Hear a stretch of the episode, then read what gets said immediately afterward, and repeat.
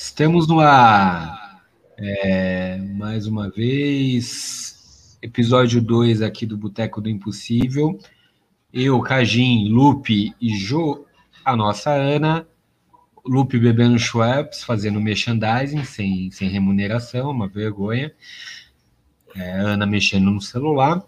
Vamos lá. Cristiano Ronaldo fazer propaganda boa.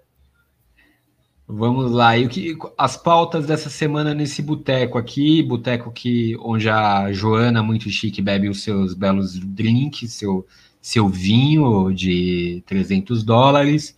Lupe bebe Schweppes e eu bebo uma cervejinha mesmo, que eu, eu sou mais raiz aqui desse trio. Começando, Lupe, vamos falar sobre a possibilidade aí do impeachment do, do, seu, do seu Bolsonaro, seu ídolo. É, Nossa, pra Bolsonaro. caralho. E aí, agora vai? Depois da, das revelações aí na CPI da Covid sobre a Covaxin, o que, que você acha? Que, qual é a sua opinião sobre isso? Bom, eu não sei se os nossos telespectadores. Telespecs se os nossos auditores, é isso que a gente chama quando alguém ouve, não Ouvinte. Não, quando alguém assiste, ouve, Auditor é, um é aquele, aquela galera que vai, vai fazer auditoria, não é? é não, não, eu não, não faço auditoria da gente, só nos ouça mesmo. Não, eu chamo de desavisados, os que, os que por acaso não. caem nesse canal ou nesse Também, podcast. Eu chamo os de perdidos da noite, sei lá. Bom, então, é, a cronologia dos assuntos é a seguinte. Então, a gente teve a denúncia recentemente dos irmãos Miranda de que é, o Ministério da Saúde estava sofrendo pressão indevida para aprovação da Covaxin, da Covaxin, né? Vacina indiana, que estava sendo intermediada por a empresa chamada Precisa Medicamentos. E aí, em, na primeira denúncia, dessa vez, quando eles falaram agora na CPI, eles disseram que eram dois supervisores do Ministério da Saúde. Mas aí o irmão finalmente falou que é, tinha feito denúncias para o Bolsonaro e que o Bolsonaro tinha apontado o nome que estaria é, aí fazendo essa forçação para passar a compra da vacina com valores um tanto quanto superfaturados. Não, e eu tenho que defender o depois... governo, desculpa, tem que fazer o seu papel aqui. Acho que você falou um pouquinho. e esse um nome foi um deputado muito famosinho aí, em alguns círculos progressistas, chamado hum. Ricardo Barros.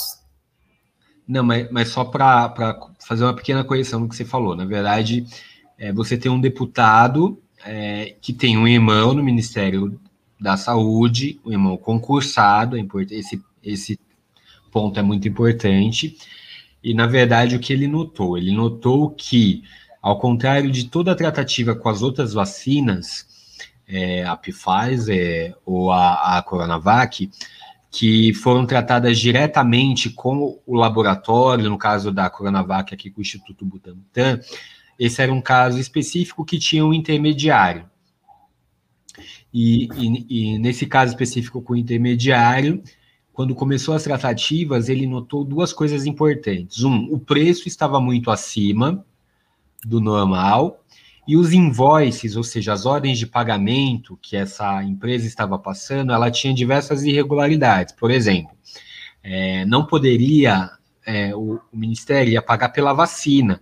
Os custos de transporte, os custos de intermediação ficariam a cargo do laboratório, né? Não, mas nos invoices, na, nas ordens de pagamento que, nas notas fiscais de pagamento que esse intermediário passava, ele incluía essas coisas no pagamento. E esse funcionário, que é responsável por assinar e liberar o pagamento dessas coisas, ele devolvia, ele falou: não, não está certo, isso aqui não está certo, aquilo outro não está certo. E a partir do momento que ele começou a devolver essas ordens de pagamento, esses invoices, começou a ter uma pressão interna dos chefes dele falando: ô oh, amigo, libera aí, tem que liberar, tem que liberar. Algo que não aconteceu com nenhuma outra vacina, né? Só um adendo aí, Johnny, é o fato de que essa empresa, Precisa Medicamentos, ela não tinha nem os certificados básicos necessários, né? Então, não tinha nem o certificado de boas práticas no mercado. Não, mesmo, fato mesmo adicional assim... a isso, a Precisa Medicamentos é, do, é dos mesmos sócios de uma outra empresa que vendeu é, material médico, algo assim, para o governo do DF. Vendeu. Não, era algo relacionado à pandemia. Vendeu e não entregou. Então ela já tinha meio que o sócio já tinha meio que o nome sujo, digamos assim, na prestação de serviço para alguns públicos. E eles já estavam registrados. E esse servidor, inclusive, notificou isso. Então ele percebeu que estava tendo uma pressão anormal, falou com o irmão dele, que é deputado federal. O irmão dele, é, que é da base bolsonarista, isso é outro fato relevante, é, chamou uma reunião com o Bolsonaro. Bolsonaro é, explicou, é, e, e, esse servidor foi a essa reunião junto com o deputado, explicou as questões técnicas, tudo isso que a gente falou aqui, que estava muito estranho, etc. Bolsonaro aparentemente se convenceu da, da, da coisa estranha e falou: não, vou é, fazer um chamado para a Polícia Federal investigar. É, e, e, morreu por aí. Só que Bolsonaro não fez nenhum é, chamado para. Antes, pra... antes dele, dele fazer isso, ele apontou o deputado que seria o responsável por estar tá pressionando supervisores do, do, Ministério da Saúde a aprovar de forma sem critério. Né? Seria... É, aliás, daí tem um outro ponto que daí entra o Ricardo Barros na história, né? Como você ironicamente chamou de, de progressista, né? É, o Ricardo Barros, que foi ministro da Saúde no governo Temer, se eu não me engano, certo?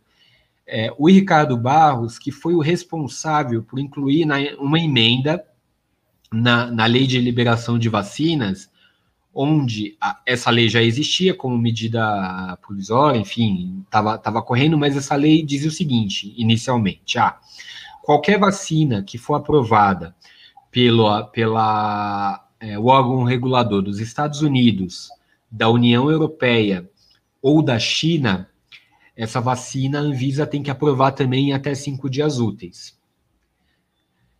O Ricardo Barros incluiu uma emenda falando: olha, não, também tem que qualquer vacina que seja aprovada na Índia e daí você começa o trabalho de ligue os pontos, né? Logo em seguida vem a Covaxin, etc.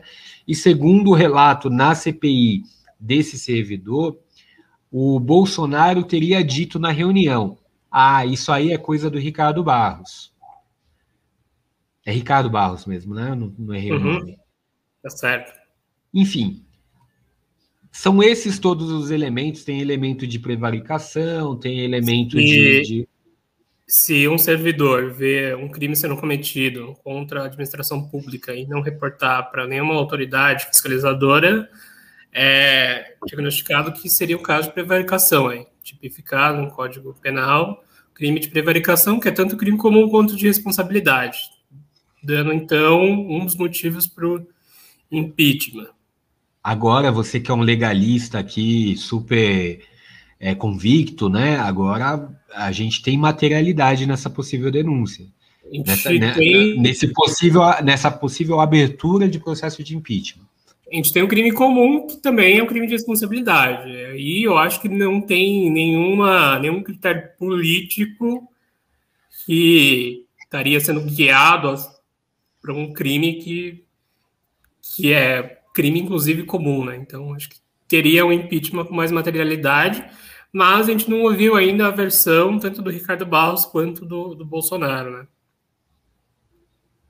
É, em adição a isso, o Ricardo Barros ainda ah, tem, tem uma questão lá de indicação de, da pessoa responsável, né? Ele exonerou um servidor anterior e indicou a, a chefe do, desse funcionário, é, ele que indicou, ela que estava fazendo pressão. Tem todo, tem, tem mais coisas aí envolvidas que podem é, Bom, enfim, os... desenrolar no caso do, do, lado do Ricardo Barros. Os dois supervisores que também estavam fazendo pressão para que fossem aprovada a vacina desse, desse agente público é, eram indicações do Pazuello. Inclusive, é um, é um coronel, acho que da, da Marinha ou da, do Exército, não lembro. Eu só lembro que é um coronel Pires, um desses supervisores, e o outro que foi indicado pelo Ricardo Barros. Então, a gente pode ter mais desdobramentos nessa história aí. pode ter mais desdobramentos essa semana. Joana, você, você acompanhou esse, esses movimentos? O que você acha disso tudo? Eu acompanhei, eu achei curioso que isso tudo aconteceu porque o irmão foi fofocar com o irmão dele sobre o negócio de trabalho, né? Tipo, nada disso teria acontecido se não tivesse feito a fofoca ali na hora do jantar e tal. É curioso, né? Como pequenos momentos da vida levam a grandes mudanças, né? É coisa filosófica de se refletir. Mas é, é o que eu achei mais engraçado é uma coisa que vocês esqueceram de falar. Engraçado não, né? Que eu achei mais. É engraçado assim, tipo, rindo de desespero. É... O, a, o. Como é que chama? O Asaf, que é o advogado da família Bolsonaro, aquele lá de Atibaia, que estava escondendo Queiroz, que. da Rachadinha, que é amigo dos milicianos do Rio. Enfim, o Asaf estava lá no Congresso é, aparentemente querendo intimidar né, o parlamentar que estava depondo é, para não falar, e ele tentou se esconder no banheiro feminino, né? E esse foi talvez um dos episódios mais baixos né, do Congresso. Mas eu fiquei patético. imaginando, patético, né? E eu fiquei imaginando qual vai ser o desdobramento disso, se de fato a gente vai ver nos próximos dias uma queima de arquivo aí, se o cara vai ser de fato ameaçado, vai ser um, um né? É... o que, que o WhatsApp estava fazendo no Congresso, afinal de contas? É isso que me chamou muita atenção, o quão, quão mafiosa é essa família, sabe? O quão, quanto eles jogam baixo, né? Tipo, na cara dura, cheia de repórter lá, tipo, maior cobertura per per view do, da CPI, e mandaram o advogado lá para intimidar o cara, né? Na cara dura, sem nenhuma vergonha. O depoimento inteiro foi coisa de cinema, né? O cara chegou com um colete à prova de bala, ele estava com um colete à prova de bala, os documentos da CPI numa mão, a Bíblia de, de outra, e aí na hora de depor, teve baixaria, bate-boca, foi mais um dos episódios. Assim, imagina, se, se, esse episódio fosse dirigido, né? Quem seria o diretor desse, desse, dessas cenas, assim? Quem vocês, vocês diriam? Esse parlamentar de colete à prova de balas com a Bíblia, com a SAF ameaçando. Ah, cara, eu acho que eu achei que assim, faltava mais um pouquinho e o Glauber Rocha ia sair da, da CPI. Não, eu acho que. Fala, Luke, fala. Glauber Rocha e o Pasolini ia sair da CPI. Não, acho que é um diretor muito ruim, porque a mise-en-scène é muito caricata, né? Começando com essa, com essa história do, da Bíblia de um, de um lado, a, colete à prova de balas, enfim.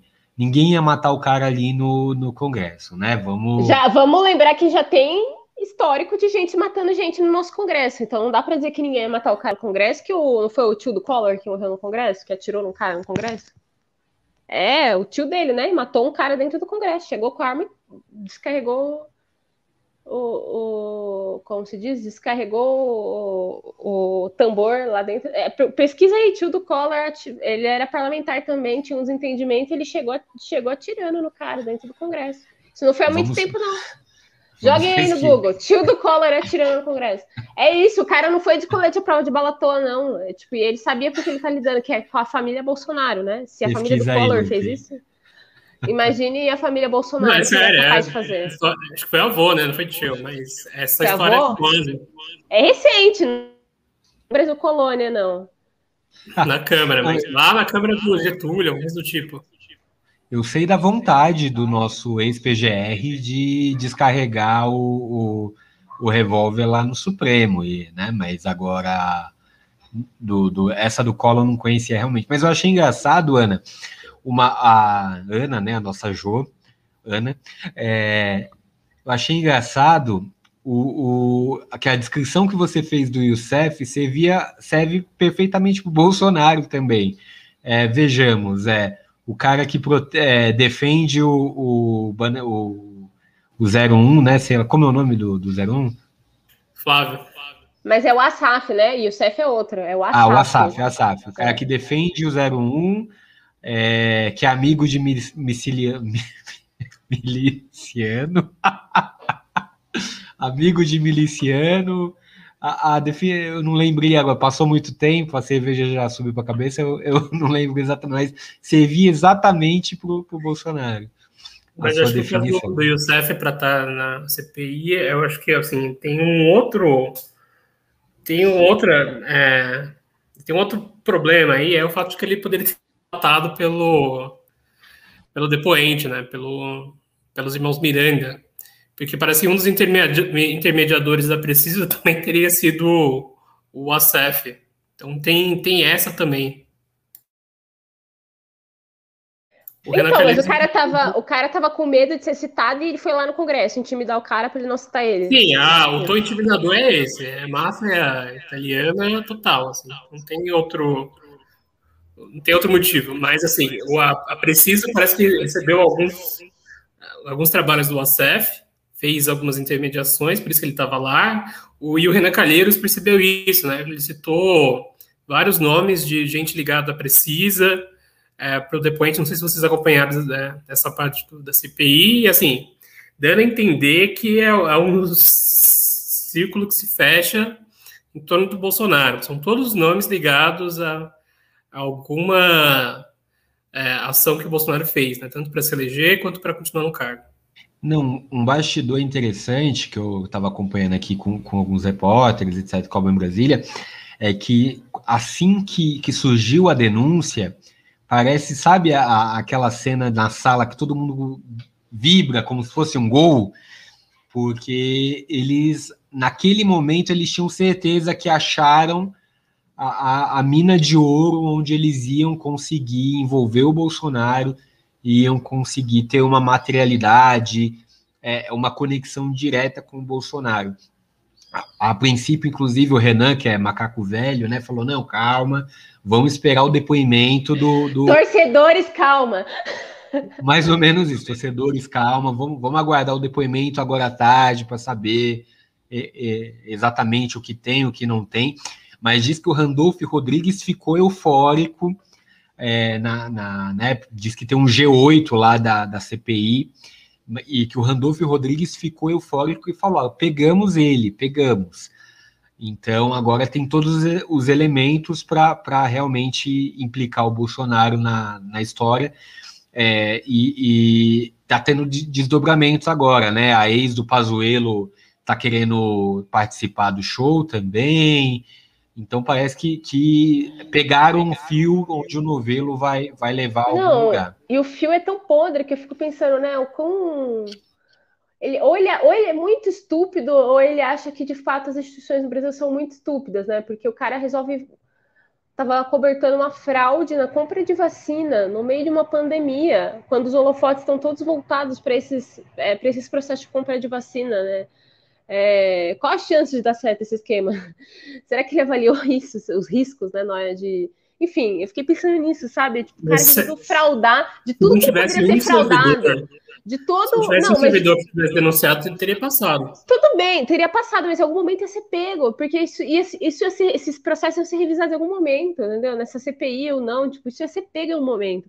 De tudo que ele poderia fraudar na pandemia, de dinheiro que repassou sem, sem licitação para compra de tudo, de respirador, de EPI, de teste, de tudo que ele poderia fraudar, ele resolveu superfaturar a vacina que é um negócio que está sendo, tipo, todos os holofotes, toda, todas as agências reguladoras, todo mundo em cima, todo mundo querendo saber detalhes. Como que ele achou que ia dar certo? Não, e fazendo um exercício, pensando ah, o exercício pensando como um corrupto, vai, né? A gente pode fazer algum workshop com o MDB, algo, algo do tipo. Que não assistam esse podcast e não no, me processe. Mas, é, pensando como um corrupto, a, a, a atitude deles em relação às vacinas é, não, não justificava que eles fizessem, quisessem ganhar com uma vacina. Por quê?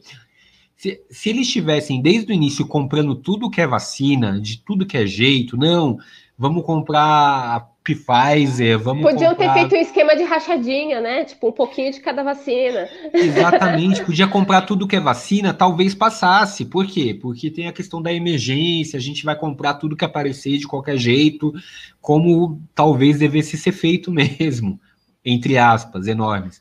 Então talvez passasse. Se ele fosse a, o Maluf, né? Ele teria roubado, mas teria feito, já teria todo mundo vacinado. Rouba mais vacina, pô. Eles queriam roubar uma vacina que nem tem ainda e nem chegou, né? Ninguém, não tem uma dose de Covaxin aplicada no, no braço de brasileiro.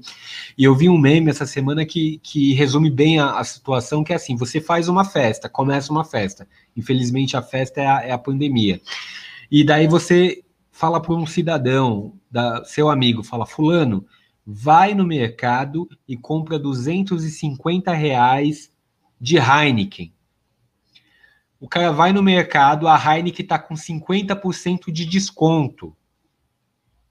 Só que ao, ao invés de comprar Heineken com 50% de desconto, ele compra Glacial e chega com uma nota de 25 mil reais para você.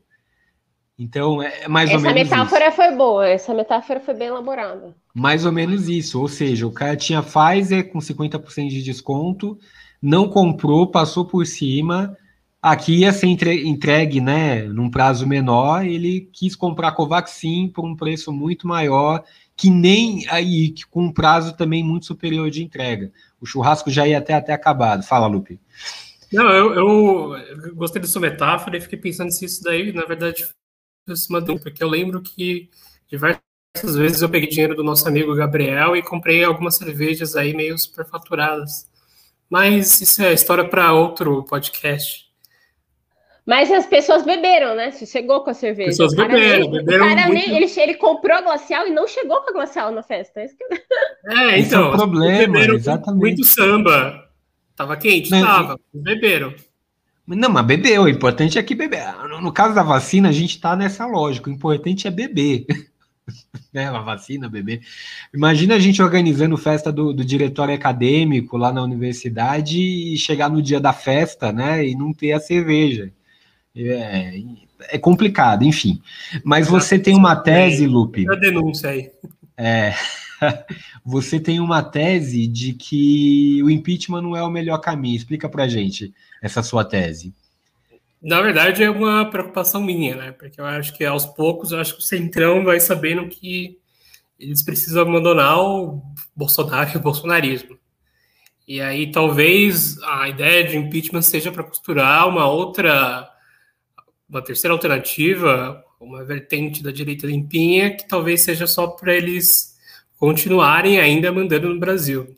Então, eu acho que às vezes essa alternativa do impeachment pode passar aí como uma solução para o Brasil, mas pode ser também só um novo interesse do Centrão para continuar no poder. Só lembrando que, ó, esse caso do, do da Covaxin, acho que tem que pegar centralmente o PP de novo porque o progressista estava já estava no, coração desse esquema da, da, da Petrobras, agora está no coração desse esquema da vacina.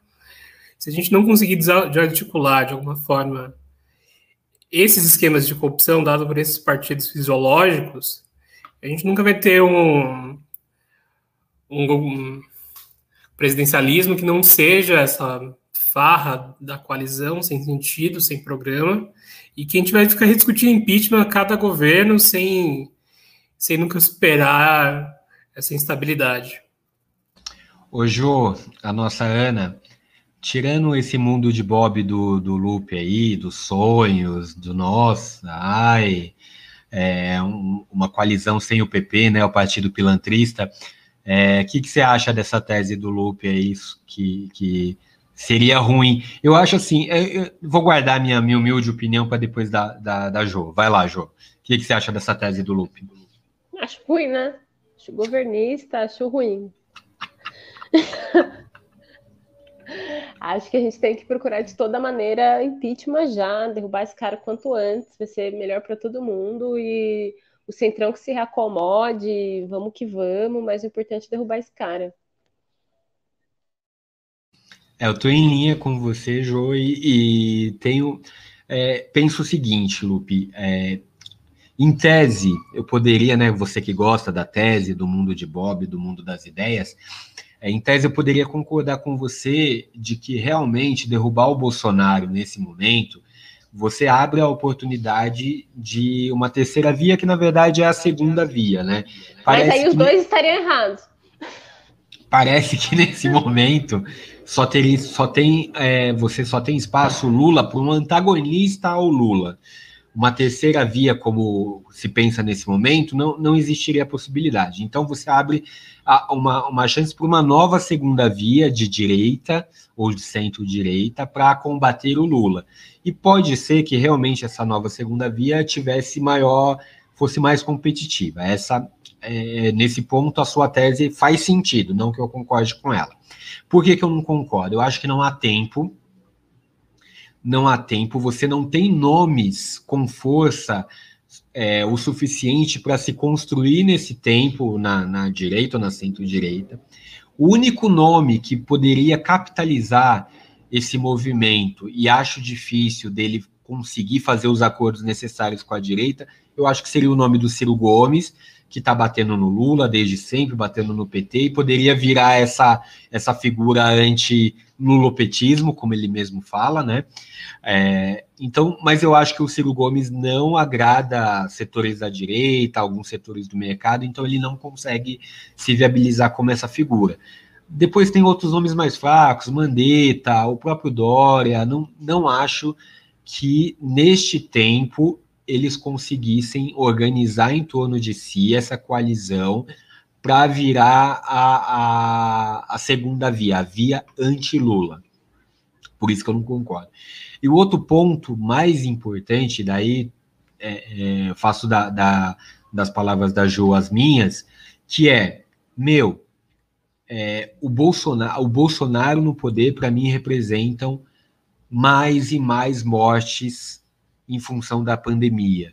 Mais e mais mortes, seja diretamente pela doença, seja indiretamente por, em função da, da, dos problemas econômicos, é, da falta de, de, uma rede social de proteção da população nesse contexto e, e de todos o, o, os desmandos e problemas que esse cara sendo presidente é, ocasiona a gente já discutiu algumas vezes, não é que se não fosse o Bolsonaro não ia morrer nenhum brasileiro de Covid, não é isso, morreu gente de Covid no mundo todo.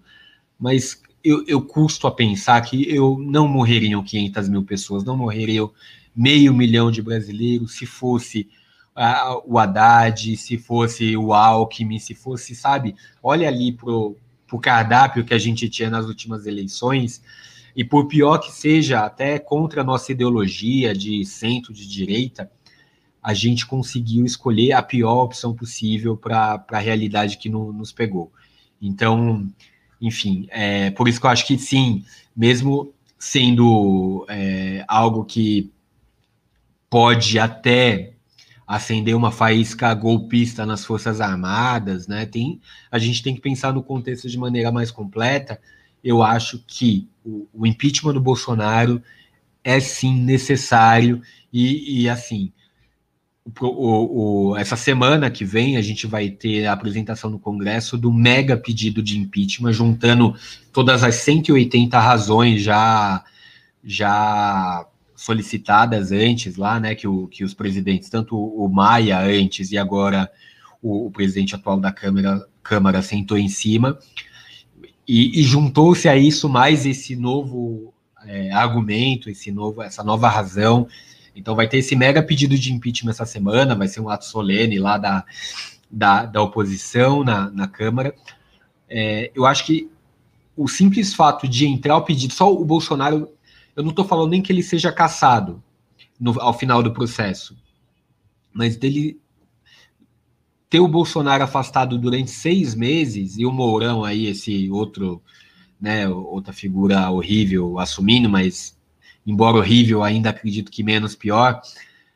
Durante esses seis meses, eu acho que o, o Brasil já melhoraria de tal forma que já valeria tudo a pena. Essa é a minha opinião, e eu quero eh, dê a sua, dê a sua contra-opinião aí para quem está só ouvindo no, no podcast, enquanto eu falava, o Lupe se contorcia, balançava a cabeça em negativas e discordava, acho que frontalmente. Fala aí, Lupe. Não, eu estava só pensando, e de fato eu acho que, é, embora a gente não tenha nenhum candidato que seja eleitoralmente do mesmo patamar do, do Bolsonaro, eu acho que tem uma série de, de alternativas que poderiam ocupar esse espaço. E aí a gente pode pegar até gente que está dentro do seio do bolsonarismo sendo preparado por ele. Então, eu acho que teria figuras como do Paulo Guedes, figuras como a Damares, que é muito benquista dentro de uma base específica bolsonarista, eu acho que poderia ocupar esse espaço caso o Bolsonaro não estivesse. É, e fora do bolsonarismo, acho que também tem algumas figuras que, que também poderiam ocupar esse espaço de uma direita limpinha, de uma direita supostamente racional, mas que tem feito tanta cagadas quanto. E aí eu posso citar o caso do governador do Rio Grande do Sul, Eduardo Leite, posso citar o caso do próprio governador de São Paulo, posso citar inclusive até o governador do Espírito Santo, são figuras que têm se colocado como antípodas do Bolsonaro e que têm tentado capitalizar uma outra parcela do, do eleitorado que o, que o Bolsonaro é, que vê o que está na direita e que vê o Bolsonaro como uma espécie de extremo. É, e acho que se essa tentativa existir é para reacomodar interesses do Centrão, que é o Centrão hoje que vai decidir o futuro do Bolsonaro. Esse é o ponto. Se, ele, se o Centrão decidir ver que o Bolsonaro é caso perdido, eles vão abrir mão do Bolsonaro. Eles não são bolsonaristas por ideologia, por afinco.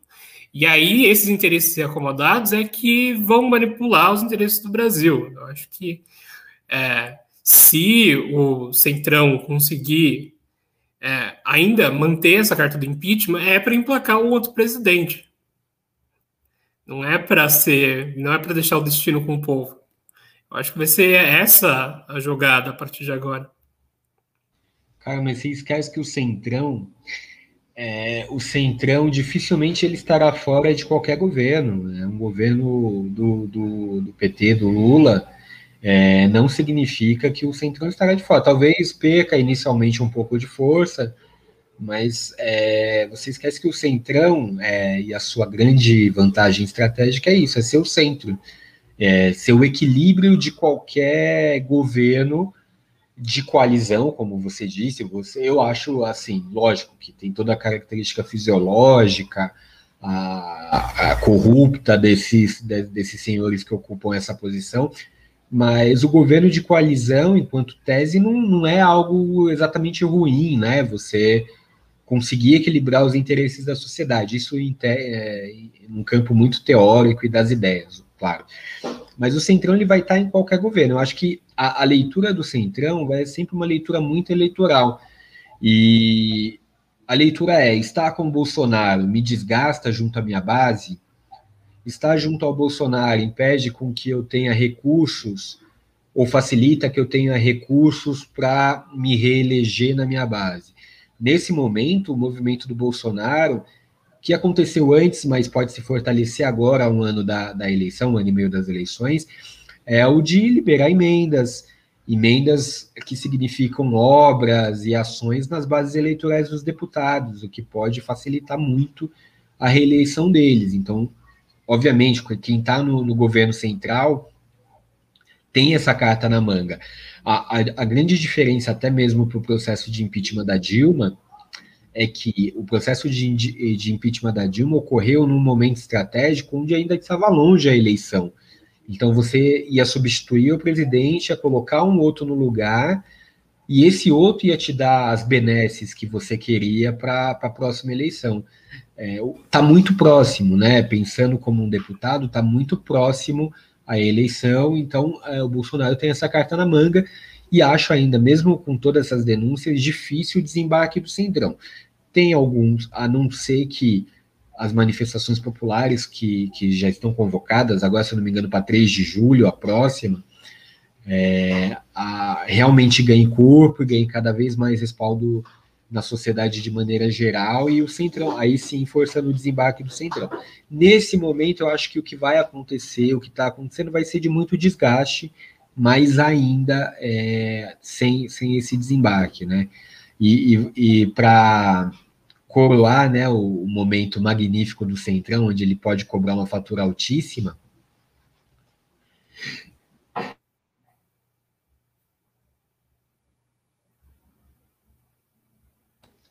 onde ele pode cobrar uma, uma fatura altíssima, você tem o Salles saindo do Ministério do, do meio ambiente, é, tem lá um cara que é interino, que tem interesses da, dos ruralistas, mas que o Centrão pode. Você acha que o Centrão pode cooptar, então, esses interesses? Eu imagino que tudo bem. Acho que... Não, eu digo que ele pode cobrar uma fatura e, e querer o ministério também, ou seja, ganhar. Para o Centrão é um momento muito propício de, de cobrar de todos os lados, sabe? E ah, dizem que ele já está de olho no ministério. O Centrão hoje interessa o Bolsonaro porque é um governo fraco, um governo que não tem base de sustentação e que está perdendo cada vez mais apoio dentro do, do, do nicho que elegeu. Então, é essa leitura que faz que o, que o Centrão o apoie, porque aí ele pode cobrar emenda. A questão é que se eles dão impeachment, eles não dão impeachment para deixar todos os assets em jogo. Eles precisam, eles precisam de obras, eles precisam de dinheiro para conseguir se reeleger. É uma questão de vida e morte. É, deputado que perde emenda, ele não consegue se eleger no próximo mandato. E é pensando nisso que eu acho que dentro daí se constrói apoio, dentro daí se constrói espaços de oportunidade. Se um governador, e, e aí que eu acho essencial, se um governador ele vê que parte de uma bancada está insatisfeita, ele consegue cooptar para si. Isso acontece até mesmo dentro desses desses ministérios que têm algum poder para indicar, para manipular orçamento. Então, esses caras ainda têm poder, e esses caras ainda teriam poder dentro do impeachment do Bolsonaro. Então, acho que isso é o que faz com que o, o Centrão automaticamente continue o caminho do Bolsonaro. E acho que para a esquerda, para a centro-esquerda, isso seria um tiro no pé, porque a centro-esquerda não tem a caneta ainda. Não tem muitos motivos para se reaproximar. Inclusive, o Lula tem está tendo dificuldades de fazer esse apoio dentro do PP, dentro de MDB, esses partidos que o apoiavam até um tempo atrás. Então, é essa leitura que eu acho que precisa ter um pouco mais de cuidado. Será que deixar o Bolsonaro sangrar nesse meio tempo não seria uma atitude muito mais lógica? Porque aí, aí você evita que a caneta continue é, passando dinheiro. Você não evita que a caneta continue passando dinheiro, mas o apoio dele vai continuar arrefecendo com o tempo. Então tem, tem tudo isso para se pensar. Eu acho exatamente o contrário. Eu acho que é, você deixar ele sangrar, você cria a oportunidade que a caneta dele cante, né? De maneira mais é desesperada. Não, e... não é só ele que vai estar sangrando, no caso, né? É, são os brasileiros que já foram. Exatamente, milhão, exatamente. Não é só o caso de um governo problemático, né? É o caso de uma, uma pandemia que tá, já matou meio milhão de pessoas, e quanto mais tempo ele fica, mais gente morre. Não, perfeito. E, e, e, é isso. Acho que a, que a Joana é, fechou com, com, chave de ouro o assunto. É, assim, o que a gente pode olhar hoje, a gente já pode dando um link para o nosso próximo tema. É, Hoje a gente tem, acabou de ser divulgada, né, nessa semana, a pesquisa do IPEC. IPEC pode ser chamado de ex-IBOP também, para quem não sabe. O, os funcionários do, do antigo IBOP, assim que os montenegros é, falaram, ah, não quero mais brincar disso, é, eles já tinham vendido a parte de, de pesquisa do mercado e estavam só com a parte de pesquisa de opinião eleitoral. Então, a partir do momento que, o, que os Montenegro falaram, não quero mais brincar disso, é, demitiram né, os funcionários do, do Ibope é, que faziam essa parte, e esses funcionários criaram um novo instituto, através da liderança da Márcia Cavalari, o IPEC. Então, é, é, especialmente, é, eu acho que é uma pesquisa que tem, tem uma credibilidade, embora seja um, um instituto novo, que é feito com algum rigor metodológico. Essa pesquisa diz que Lula hoje teria 49% dos votos, né? E quando você olha os votos válidos, o Lula venceria no primeiro turno. Bolsonaro teria 23, Ciro 7, Dória 5 e Mandetta 3. É... O, o, o que, que eu acho importante há, mais de um ano da eleição é o, o lugar do Lula está consolidado, cara. É, até mesmo pela decisão do Supremo essa semana, dificilmente você tem qualquer manobra que tire o Lula do páreo. O Lula ou ganha nesse momento, ou ganha no primeiro turno, ou vai para o segundo turno. A questão que, que chama atenção nessa pesquisa é a queda do Bolsonaro para 23%. É, eu, eu sempre lembro, eu sempre reforço que o Bolsonaro tem uma base fiel de 15% a 20%, não passa disso. Então a gente pode falar que no Brasil temos de 15 a 20% de pessoas que, se o Bolsonaro mandar comer cocô, ele come. É, depois, a gente tem 30%, 30 a 40% que pode votar no Lula, pode votar em, em qualquer outro candidato. E aí dialoga exatamente com o que a gente estava conversando. Você tem aqui o Ciro Gomes com 7%, o João Dória com 5% e o Mandetta com 3%. É, Lupe, Joana, vocês acham realmente que Ciro Gomes, João Dória e Mandetta têm tempo e, e carisma e musculatura para virar o, o anti-lulopetista, o candidato da direita, do centro, daqueles que odeiam o Lula e o PT? Quem são esses três na fila do pão atrás do Lula, francamente? Francamente. Assim, Como o Dória, uma visão eu acho, sintética da Joana. Eu acho que o Dória, pela liderança que ele teve em São Paulo, ele, talvez ele até tivesse chance de ir para um segundo turno, mas talvez seja mais interessante para ele concorrer à reeleição em São Paulo. Eu acho. Mas se ele quiser ir para essa corrida, ele perde num segundo turno, porque ele não tem carisma fora de São Paulo, né? Talvez ele ganhe no Sudeste, até no Sul, mas no Nordeste ele não, não tem apelo. No, Nordeste, Nordeste estaria fechado com, com Lula. É, é então eu acho que assim, em São Paulo ele tem muita força, mas fora de mas... São Paulo ele, ele perde para um lado para a ala bolsonarista, tipo, a ala bolsonarista rejeita ele. E, e ele perde para a que... galera mais. Ele, ele é rejeitado dos dois lados, né? Ele, ele é rejeitado por uma ala mais esquerda e ele é rejeitado mas por um bolsonarista. Então ele o apelo dele estaria no centro-oeste, no sudeste e no sul. É, mas um apelo pequeno, que exclui tanto quem é bolsonarista quanto quem é mais à esquerda. Eu, eu, eu, tenho uma leitura um pouco diferente aí do um pouco desse carisma do, do Dória, que eu acho que a visão que os paulistas e paulistanos têm do Dória é negativa, não é tão boa assim. Ela, é, eu lembro de uma pesquisa de, de opinião sobre o governo Dória e estava pau a pau com Tava meio para baixo, né? É, tava pau a pau, assim, meio, meio caído, e, assim, né? É. Depois as minhas piadas são ruins, tá tudo bem. É, eu acho que o governador com maior apelo e até para oxigenar o partido seria o Eduardo Leite, que é o governador do Rio Grande do Sul.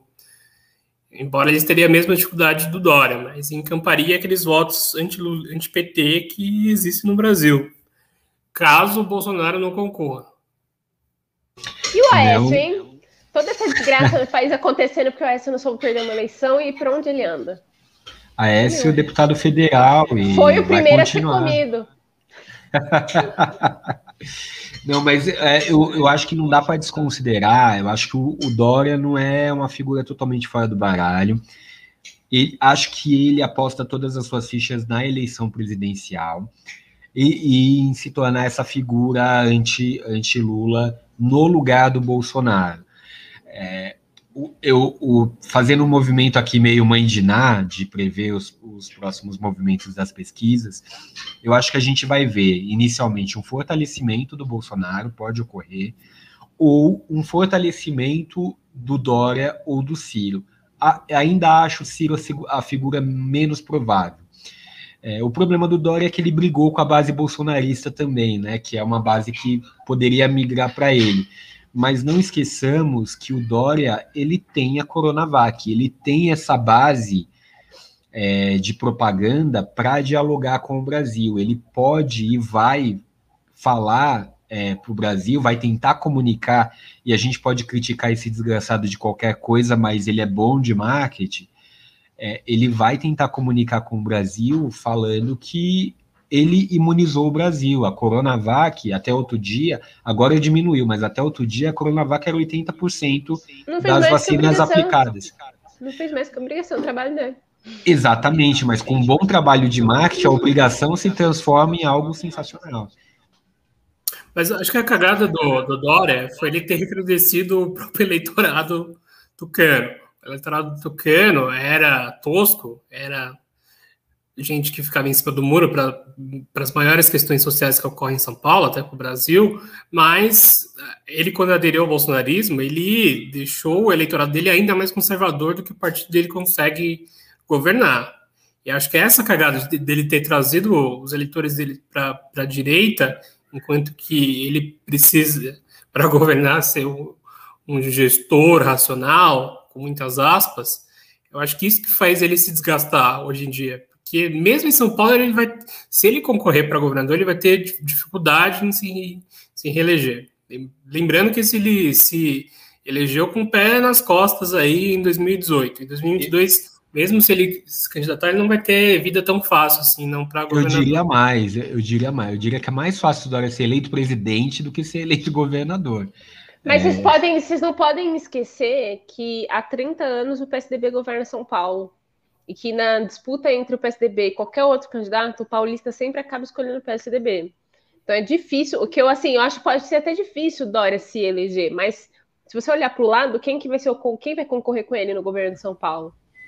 Quem que o paulista vai votar? Tipo, depois de 30 anos o paulista vai resolver alternar poder em São Paulo? Acho difícil. Olha, o paulista gosta movimento... de votar no PSDB. Ele leva oito facadas e continua votando no PSDB. Todo movimento nesse momento é Dória sair do. Dória não, desculpa. O Alckmin sair do PSDB e ir para um outro partido para concorrer ao governo do estado, e, e o Alckmin no governo do estado é candidato fortíssimo paulista ama, né, principalmente interior. Só tem uma coisa que o paulista ama mais que o PSDB é o Alckmin. É o Alckmin. Essa figura carismática. Que tá lá apresentando e... TV, né? Eu, eu acho engraçado Falando como o Alckmin, ele, tá. Ele consegue personificar a figura de uma anestesiologia até no jeito que ele fala. Toda vez que ele fala, ele parece que ele também deixando com todos os efeitos de ter tomado anestésico, assim, é incrível. E, e, lembrando que o, daí o movimento do Dória foi filiar o Rodrigo Garcia, que era do Demo, a, ao PSDB. O Rodrigo Garcia é o candidato do Dória para concorrer ao governo. É, e, enfim, o movimento estadual é esse, e eu acho que o Dória não, não realmente ele vai tentar se viabilizar como candidato a presidente. Acho que ele vai, assim, ele comprou, o Dória comprou a vaga para ser candidato a prefeito comprou a vaga para ser candidato a governador e vai conseguir comprar a vaga para ser candidato a presidente pelo PSDB, com todas as cisões, etc., que, que vão ocorrer. Vamos ver se ele se viabiliza como o anti-lulopetista, se o Ciro tem alguma chance. Eu acho que o Ciro não tem essa chance. Cara, mas se vocês Ciro... apostarem aí no segundo turno dos sonhos, Ciro e Lula, se essa perspectiva acontecer, vai ser o melhor dos cenários. Ciro é, no segundo é... turno, que viagem, gente! Que viagem! que cenário! Em que cenário? Pelo amor de Deus! É, porque não, é, é, a questão do, do Ciro, eu entendo a colocação do, do excelentíssimo senhor Alexandre Lupe, é, mas é uma ilusão mesmo, é uma viagem. Ele, essa Schweppes estava batizada dele aí, porque realmente não, não tem essa chance. Vai, tem que ser assim, o anti-Lula é, tem que ser uma figura muito mais à direita, muito como você fala, ou, ou a direita suja ou a direita limpinha, vai ser uma pessoa assim. Eu não acho que o, que o Ciro consi, consiga se viabilizar. Fosse para apostar entre Ciro e Al, Não, e, não, não é minha aposta. Dória, eu ainda apostaria em Dória. Seria segundo turno dos sonhos. Mas eu acho que assim, a questão Mas sonho, Bolsonaro. sonho é isso, né? Pode sonhar qualquer coisa. Mas mudando então de assunto, indo agora para uma pauta mais leve ou pesada, a depender do, ponto de vista. A Ana, é, nesse domingo passado, ligou a TV e teve uma surpresa. Ana, conta pra gente, o que, que aconteceu? Ô, louco, meu! Liguei a TV e tava passando o Thiago Leifert na Globo, apresentando videocacetadas. Vergonha ali, é cringe. Acho que se tem uma definição de cringe, é o Thiago, Thiago Leifert apresentando videocacetadas no programa do Faustão, no lugar do Faustão. Assim, foi a primeira vez que eu entendi o sentimento do que é uma coisa cringe. Você se identificou, assim, uma, uma, uma questão geracional de, de, de ver o, o, uma coisa que você já estava habituada a ver foi de vez em ruim. quando foi tão ruim, não sei se vocês viram, mas ele, ele foi apresentar e ele começou a falar das videocassetadas e chamaram um, um imitador do Faustão. Um cara que imita o Faustão para narrar junto com eles. Tipo, deram uma pausa, um comercial, voltou do comercial e tinha um imitador do Faustão narrando as videocassetadas, porque tava muito ruim, provavelmente. Assim, devia estar tá, tipo, em queda livre a, audi a audiência. Não, Mas inclusive essa semana. Aonde está o Faustão? Porque na semana seguinte o Faustão também não estava lá. E eu fiquei perguntando, ah, para onde está o Faustão? Inclusive, essa semana vão colocar Dani Calabrese e mais um outro humorista para fazer o quadro da videocacetada. O Thiago Leifert vai ficar só com a dança lá do, dos famosos. Mas a, a, grande questão é um assunto leve, pesado, Lupe. Você aí, ávido telespectador da, da nave mãe Rede Globo.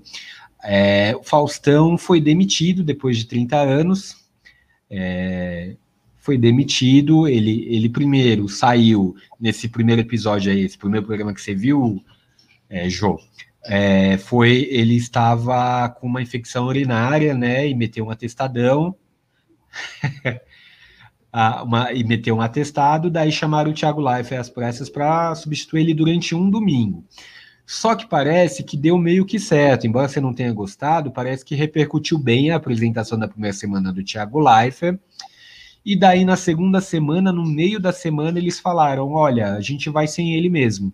A Globo demitiu o Faustão. Falou: ó, oh, amigo, você vai para Band, você já está assediando os anunciantes, você já está é, pegando aqui pessoas da equipe para trabalhar com você na Band a gente não acha isso legal, então a gente vai tirar você do ar, já que o Thiago Leifert. Dá aqui seu cartãozinho de acesso ao Projac. Que você...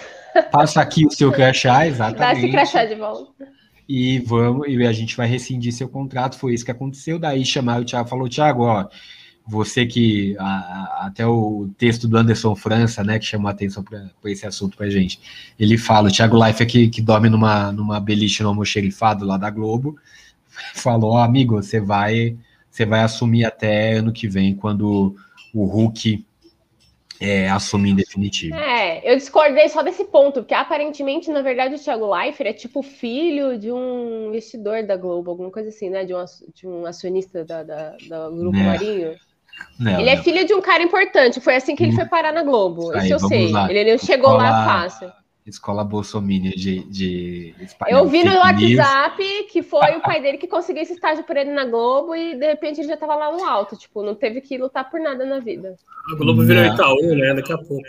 Não, não é bem assim. O, o Thiago Leifert, ele é, é, filho de um, de um diretor do, da Globo, realmente, jornalista do esporte, jornalista do esporte, Thiago Leifert começou como, assim como o Faustão, inclusive, né? Mal comparando, mas ele começou como repórter esportivo de campo, fazia umas coberturas de, de, de campo, entrevista, né? De jogador, saída de campo aqui em São Paulo. Daí aconteceu que o Globo Esporte, na época, estava numa crise tremenda, ninguém assistia o Globo Esporte, todo mundo assistia os outros programas de debate e a audiência do Globo Esporte estava muito baixa eles decidiram mudar tudo no Globo Esporte. O Thiago Leifert estava passando no corredor e pegaram o, o Thiago Leifert para fazer. O Thiago Leifert fez daquele jeitinho, é, né? A geração, ele, ele tem aquela questão geracional que sapatênis total, sapatênis, engraçadinho, Cringe. piadinhas, etc. E, e, deu muito certo no Globo Esporte de São Paulo, ele alavancou a, a a, a, audiência, você pode gostar ou não gostar do Thiago Leifert, mas ele tem um carisma, tem um jeito de apresentar lá que dialoga com essa nova geração, enfim. Nova, não sei se com a nossa geração, nova geração, eu tô meio perdido nessa história de geração. Mas, mas... ele não, ficar, né? não vai ficar no lugar do Faustão. Então, ele não vai ficar, mas é, ele é, digamos, o número dois da fila, né? O número um é o, é o Luciano Huck, com que, que vai assumir em definitivo, anunciou, né? É oficial, ele deu uma entrevista no meio da semana. Dizem que esse é mais um, do, um dos fatores que fizeram o Faustão sair de vez, né? Ele ter anunciado, meio que, que sem falar antes com o Faustão, enfim. E, e, mas é isso, fica o Thiago Life até o final do ano, depois a, a assume o Luciano Huck. É, vai ter mudanças na, na, na, Globo, já, já tinham identificado isso, assim, aí entra essa questão de, de avaliação geracional. Tinha uma avaliação que o Faustão já estava desgastado, que as pessoas assistiam até meio que por hábito, mas que já não tinha mais engajamento, já não acontecia muita coisa no, no Faustão, o que é importante para esses novos tempos, né? Tem engajamento, gerar repercussão e blá blá blá. E, e que ia reduzir drasticamente o espaço, o, esse espaço de shows para duas horas, como vai acontecer, e que talvez ano que vem a Globo mude o futebol colocando futebol a partir das seis da tarde é, na grade para entregar para o Fantástico. Enfim, é, papos de, de, de, programação à parte, é, pensando em Faustão, né? A gente aqui que é novinho tal, é, que assiste Faustão desde criança.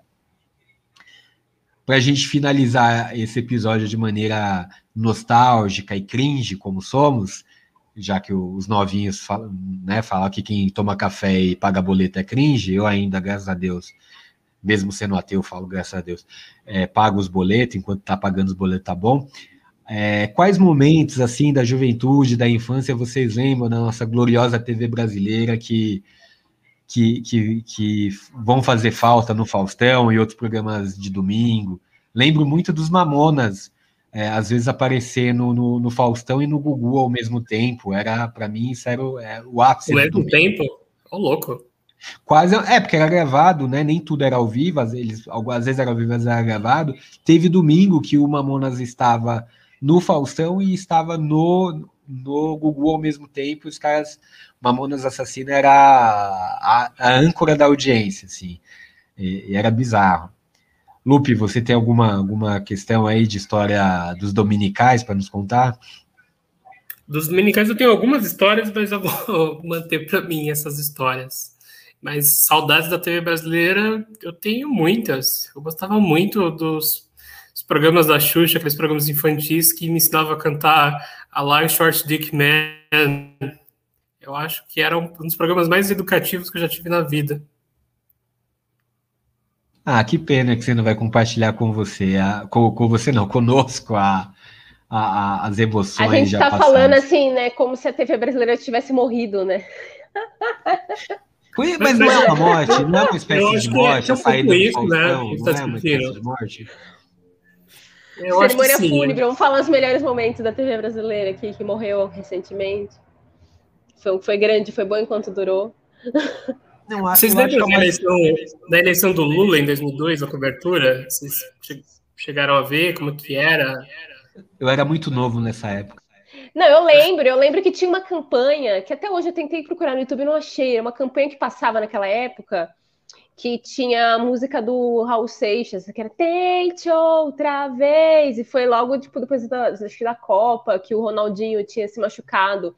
Aí a, aí a propaganda mostrava ele se recuperando, né, tipo, fazendo Mas lá era do Lula essa campanha. Não, né? é porque foi na mesma época, e eu lembro que tinha uma que era o Lula, tipo, quando ele assumiu, né, tinha um vídeo que mostrava institucional, que era do mesmo estilo, que mostrava todas as campanhas que ele já tinha participado, e aí finalmente eleito, assim, tipo tinha muita, muita comoção, né, de, dele na primeira eleição. Era o primeiro dele. operário, presidente, tinha uma simbologia muito forte. É, da, e uma coisa tipo de. Aí ficava mostrando, era uma propaganda que ficava nesse mesmo estilo do Tente Outra Vez, ficava mostrando as vezes que ele concorreu, e aí tentou de novo, e aí perdeu, e aí finalmente é, ganhou.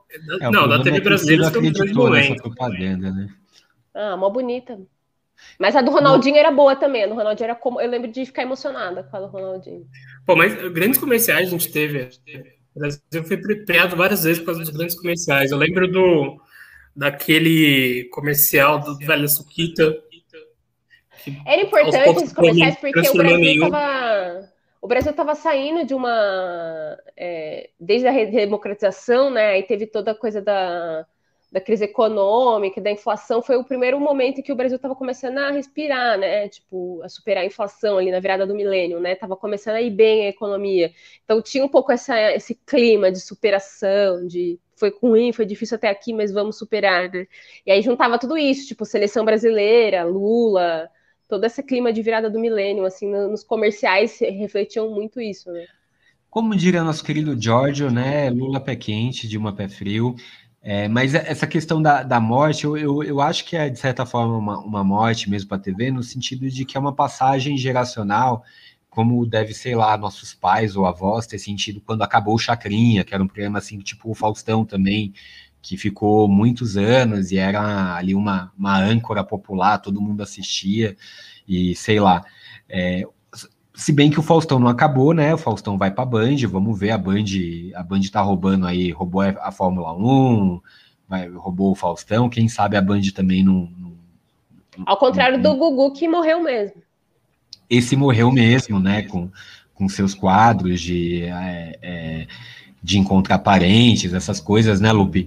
E, mas acabou, realmente morreu lá nos Estados Unidos o, o Gugu. Para finalizar, então. É, eu, esse... Na verdade, eu só ia puxar uma ponte disso, que eu acho interessante a gente falar um pouco dessa reformulação da Globo, né? Que é um negócio que não é só específico do Faustão. A Globo reformulou boa parte do, do elenco de novelas. Antes dessa saída do Faustão, teve uma saída que também foi polêmica, que foi do, do, daquele casal, né? Tarcísio Meira e a Glória, que eles demitiram. Não, é um papo que a gente pode, pode, pode realmente explorar no próximo episódio é, acho que rende bastante, né? Tem bastante assunto. Eu, particularmente, tenho algum conhecimento sobre esse assunto da, da reformulação, programa Uma Só Globo e das razões, mas acho que, que é um pouquinho mais longo. Como a gente já atingiu uma hora, vamos tentar fazer esse podcast de uma hora para ficar é, o tempo, né? Quem está fazendo exercício, quem está lavando a louça, eu levo uma hora para lavar uma louça. É, então vamos para os nossos destaques finais aí, o que, que vocês querem dizer, se querem dizer, se não querem dizer, não digam nada. Lupe. Tomem água. Lupe, preocupado com a, com a hidratação dos nossos ouvintes, o, o visualizinte, sei lá. Uh, jo, Jo, nossa Ana, consideração é... final tomem cuidado aí quando forem fazer fofoca do trabalho aí com, com o irmão, com o amigo, que pode dar ruim. Pode dar ruim. Tomara que dê ruim nesse caso, né? E meu destaque final é para você, desavisado, que por acaso chegou aqui nesse canal, no YouTube ou no, nesse podcast. Curta, é, compartilha, assina o sininho. Exatamente, curta, compartilha, porque é importante, porque a, a para mais desavisados chegarem até a gente. Quanto mais curtem e compartilham, mais desavisados chegam. Então, vamos fazer essa, essa corrente da, dos desavisados, né? Para mais pessoas que não têm nada para fazer, cheguem a, até esse podcast e nos deem uma audiência aí, para que a gente ganhe milhões e milhões com as propagandas no YouTube. Brincadeiras à parte, é isso. Episódio número 2 do Boteco, finalizado, passa a régua, fecha a conta.